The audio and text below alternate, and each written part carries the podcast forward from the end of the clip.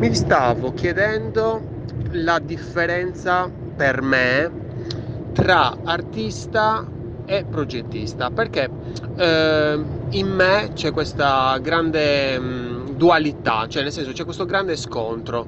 Eh, credo che ci sia in ognuno di noi poi alla fine, eh, sia che siamo dei marketer, degli sviluppatori, degli imprenditori, soprattutto imprenditori poi, soprattutto. Eh, e te lo voglio condividere ehm, raccontandoti cosa mi è successo poi nella mia, in una parte della mia vita almeno. Allora, praticamente eh, avevo alcuni esami eh, all'università eh, facoltativi eh, che però erano molto sfidanti. Un, quest, uno di questi, ma alcuni di questi era, appartenevano al, al mondo, alla disciplina dell'arte ed erano anche dei laboratori, quindi c'erano un botto di crediti formativi, quindi un botto di ore, e 12 crediti formativi mi ricordo. E, um, il più potente di tutti questi esami era, se non sbaglio, eh, Arte 2, mm, laboratorio di Arte 2. E era pazzesco, era pazzesco te lo dico, perché eh, il professore era un tale, un tale, insomma era un grande, allucinante, Alberto Garutti che è un super artista minimalista, eh, che ha esposto in un botto di, di mostre alla Biennale, ma anche, non so, alla Biennale di Istanbul, cioè un botto proprio riconosciuto a livello mondiale, ecco. Eh, lui professore sia eh, all'Università di Architettura a Venezia, dove andavo io, e sia a Milano, al Naba se non sbaglio. Ehm, tutto d'un pezzo, cioè quest'uomo, il suo scopo era distruggerti.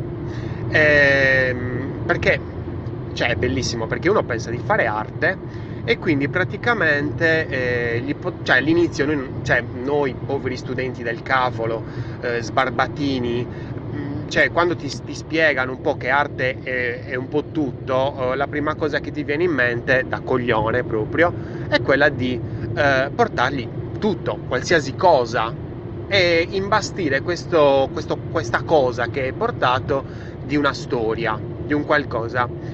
Il suo scopo era distruggerti, distruggerti per eh, capire, per testare la vera validità di quello che stavi dicendo. Quindi attenzione, c'è il discorso del concetto, ti sto spiegando sta roba eh, condividendo questa cosa perché è importante che ti faccia capire bene fin dove sono arrivato con la... cioè ovviamente nel tempo di una birra, quindi insomma non, non mi dilungherò nemmeno così tanto, però lo scopo di Alberto Garutti, del professore, che poi professore, cioè un, un artista non è un professore, è un, è un artista appunto, ehm, quindi era quello di distruggere per capire la validità di quello che stavi dicendo, quindi del concetto anziché della, dell'opera. Cioè, l'opera senza il concetto praticamente non esisteva, cioè era quello che ci stava, ci stava spiegando indirettamente. E allora ecco che chi, chi, portava un pallone usato, chi portava un'altra cazzata, chi portava un'altra roba, e matematicamente eh, tutti arrivavano, cioè uscivano da lì piangendo. Perché ti distruggeva, cioè ti distruggeva veramente, cioè ti distruggeva veramente della serie, ma fino in fondo, cioè puntava al cuore lui, che, che è un concetto fantastico e favoloso. Era un qualcosa di brutto? Mm, secondo me no, era fantastico. Cioè io, mm, nel senso, sono sempre stato abituato a sfide, sfide giganti, sfide anche familiari, eh, soprattutto familiari. E quindi mh, per me questa era una bella sfida. Ho detto, dopo due giorni che avevo visto eh, il professore, cioè Alberto, ecco, chiamiamolo così perché se no mi viene sempre da chiamarlo professore, all'opera ho detto no, io questo corso lo devo frequentare perché è una super sfida. Per quanto era un corso facoltativo. E, ehm, quindi che faccio? Ehm, provo a fare i primi, portare le prime opere, ovviamente un botto di studio, di riflessione, perché lui poi dopo ehm, ti chiedeva se questa cosa era già presente, era già stata portata da altre persone, da altri artisti. Eh, quindi bisogna, bisognava informarsi, bisognava studiare per capire se quello stesso concetto era stato portato da un altro artista, eh, come era stato sviscerato da quell'artista e tutto quanto. E in quel momento io non ero un progettista, io dovevo capire il mondo dell'arte e mi, mi sono guardato allo specchio un giorno e ho detto io devo capirlo e all'inizio ovviamente eh, entra in ballo un discorso di, come si può dire, in, inadeguatezza, cioè uno si sente inadeguato e ogni cosa che fa sembra che ha portato, boh, cazzo, una roba gigantesca. Poi insomma te la distruggono, te la distruggono e allora capisci anche un pochettino che forse devi provare di più, devi testare di più. E, ehm, e alla fine di tutto questo percorso... Um, ho vinto, te lo dico già da ora, ho vinto alla grande, 30 e lode, per quanto lui era super avaro di voti, cioè il suo voto massimo era 24, 22, io 30 e lode. Ma, ma, ma, perché l'avevo presa come una ragione di vita, cioè lui aveva visto la mia opera, magari un giorno te ne, te ne parlerò, perché c'è tutto un mondo del Lorenzo Pinna che prova a fare l'artista, e, o almeno che cerca di capire che cos'è l'arte, che è un'altra cosa, e, e praticamente lui vede la mia opera e non dice nulla, sta zitto, prende il mio libretto e mi scrive 30 lode. E gli ho detto, ma Alberto, ma vuoi che te la spieghi? E lui mi guarda e mi dice, che cazzo mi devi spiegare? Proprio parole testuali, che cazzo mi devi spiegare? Ho già capito tutto. E io per testarlo, cioè, gli ho detto, ma sei sicuro? Cioè, hai capito da dove viene questo, da dove viene l'altro? Mi fa, non mi devi dire nulla. E gli altri, eh, come si può dire, studenti degli anni successivi, perché poi era un corso che anche veniva fatto anche più volte, perché era proprio bello bello, c'era proprio uno show, era uno spettacolo, non era tanto un esame. E anche gli studenti degli anni successivi eh, mi guardavano e mi dicevano come cazzo hai fatto? E io, io guarda, li guardavo e dicevo, cioè era una ragione di vita, dovevo farcela.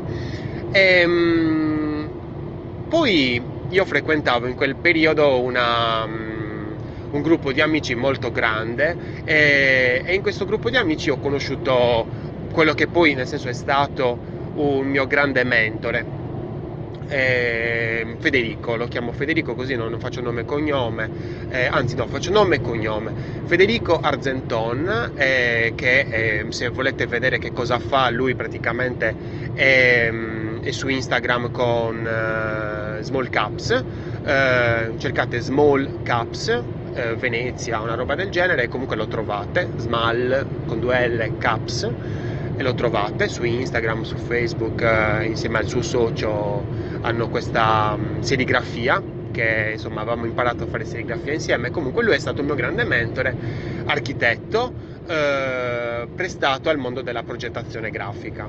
E, e lui mi ha, quando, mentre studiavo, mi ha, mi ha insegnato diciamo le cose più importanti, nel senso a parte il discorso tecnico, quindi io mi sedevo dietro di lui cazzeggiando, ascoltando Megadeth e varie cose e io guardavo lui mentre progettava con Illustrator, con Photoshop e, e imparavo.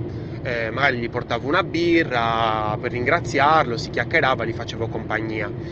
E, cioè proprio quello che si dovrebbe fare nel senso sempre per imparare un mestiere, cioè nel senso andare da una persona nessuno mi pagava, anzi andavo io, gli, gli portavo una birretta ogni tanto, mm, ogni giorno, ogni pomeriggio, prima di magari fare una cena con gli amici, tutto quanto, andavo da lui, eh, che era a casa dei miei amici poi alla fine, e imparavo. E un giorno gli ho detto, ma eh, perché eh, non, eh, non, firmi le, le, cose che fai? Eh, perché c'era sempre questo grande dubbio, no? quello di eh, mettere il progettista che mette il suo nome all'interno dell'opera, per esempio, che adesso mi immagino un manifesto, un poster, soprattutto erano eh, 2008, 2007, 2006, quindi insomma di digitale c'era veramente poco e io gli, gli chiedevo ma non, eh, non, lo firmi, non la firmi l'opera, io la mettevo sempre. Eh, all'inizio, vabbè, ero uno, ero uno, sbarbato, quindi magari mettevo artwork, by oppure artwork due punti e mettevo magari che ne so. Io ho sempre messo lorenzopinna.it poi adesso il sito lo sto sistemando quindi insomma tra pochi mesi sarà, sarà di nuovo pronto però comunque in modo tale da riportare a un discorso digitale dove la gente poteva andare lì e, e vedere chi ero. E lui mi diceva no eh, io, io non voglio essere scoperto. Io non voglio io voglio essere anonimo perché se sono anonimo sono più fluido, sono più mm, sfuggente. E io voglio essere sfuggente. E allora eh, da qui mi ricollego a due settimane fa che mi sono riguardato le lezioni di Bruno Munari eh, allo UAV di Venezia, sempre, sempre la sua scuola, sempre la mia, la mia scuola praticamente, eh, però era negli anni 70 se non sbaglio, non mi ricordo, comunque era parecchi anni prima che andassi io, e, ehm, e diceva una cosa importantissima il maestro Munari. Praticamente eh, diceva che nella progettazione non c'è una firma, cioè la firma è la progettazione stessa, cioè come se quell'opera dovesse, cioè l'unica persona che potesse fare una certa opera è quel particolare progettista. Cioè quindi è la funzione che supera eh, la, ehm, l'individualità. Il fatto di voler uscire cioè l'artista l'artista vero vuole apparire vuole farsi vedere vuole fir- deve firmare devo mettere, cosa ne so, eh, Riccardo Guasco, ecco, che è un artista che mi piace tantissimo, oppure anche ecco, Francesco Poroli, per esempio, che ho intervistato, cioè de- loro devono mettere questa firma. Adesso quella di Francesco non me la ricordo, però quella di Riccardo Guasco assolutamente sì. Rick lo scrive in qualsiasi opera. E, e dico, il designer invece non dovrebbe e quindi è un qualcosa di... Um, uno dice vabbè uno mette una firma l'altro non la mette. No aspettate non è solo questo è molto di più. Perché anche quando noi mettiamo facciamo progettiamo un layout quindi anche si parla di un discorso uno pensa che il layout poi tutto questo discorso del layout va sviscerato va approfondito perché uno dice ah il, il discorso del layout è un discorso di UI mm, anche no. Anche no, perché il discorso di layout parte dal discorso di warframing, cioè è chi progetta il warframe che sta veramente lavorando sulla creatività, perché è nel warframe che parte il layout. Quindi, eh, quindi la UI parte, cioè, parte, dal warframing? Sì, secondo me sì. Eh, quindi il discorso relativo anche all'inserimento, al posizionamento degli elementi all'interno dello spazio, non deve essere un qualcosa di artistico. Assolutamente, cioè questo ci fa capire che lo stile non deve mai superare la funzione, mai. Perché è più importante la funzione. Non so se avete visto il post eh, che ho messo sulla, mm, sul gruppo Facebook Una birra di UX ieri. Eh, parlavo della piramide della UX, che è un qualcosa, un concetto veramente enorme, nel senso super dibattuto, andatevi a leggere anche l'articolo che ho condiviso, velocissimo, piccolissimo, eh, semplicissimo, però molto figo, molto, molto illuminante. Eh, fate conto voi che dopo aver letto quell'articolo mi sono messo a scrivere, a riflettere per almeno un'ora e mezza. Eh, quindi praticamente il discorso della, dello stile non deve mai superare quello della funzione. Nel layout noi siamo sempre, o almeno io sono stato mo- per molto tempo, per molto tempo, saranno stati anni, anni e anni, cioè almeno un 3-4 anni, che ero fissato nell'originalità della, dell'originalità del layout e quindi è un discorso che il layout dovesse essere sempre originale. Cazzo, questo è ar- cioè, essere artista. E infatti anche oggi per dire che magari ci sono i junior che mi fanno un botto di domande sempre a lezione oppure magari anche a lavoro magari c'è un junior che mi fa ma cioè non hai paura un giorno di, di, di perdere la creatività?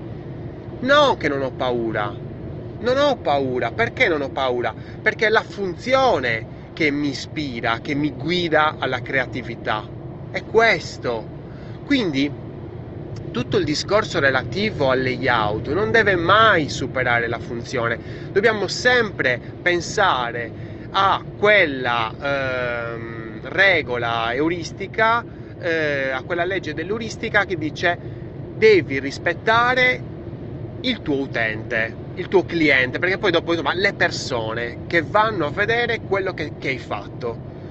E come si rispettano veramente le persone?